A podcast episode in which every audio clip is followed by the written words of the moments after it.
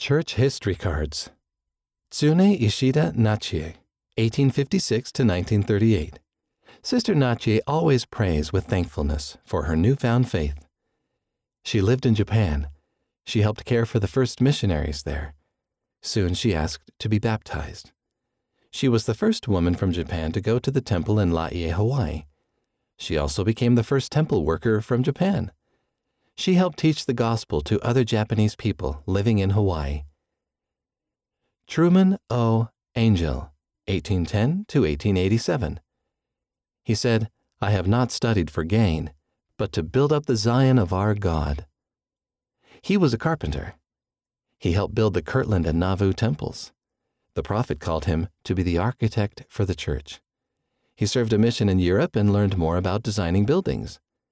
He designed the Salt Lake Temple. He worked on it for more than 35 years. Read by Wes Nelson.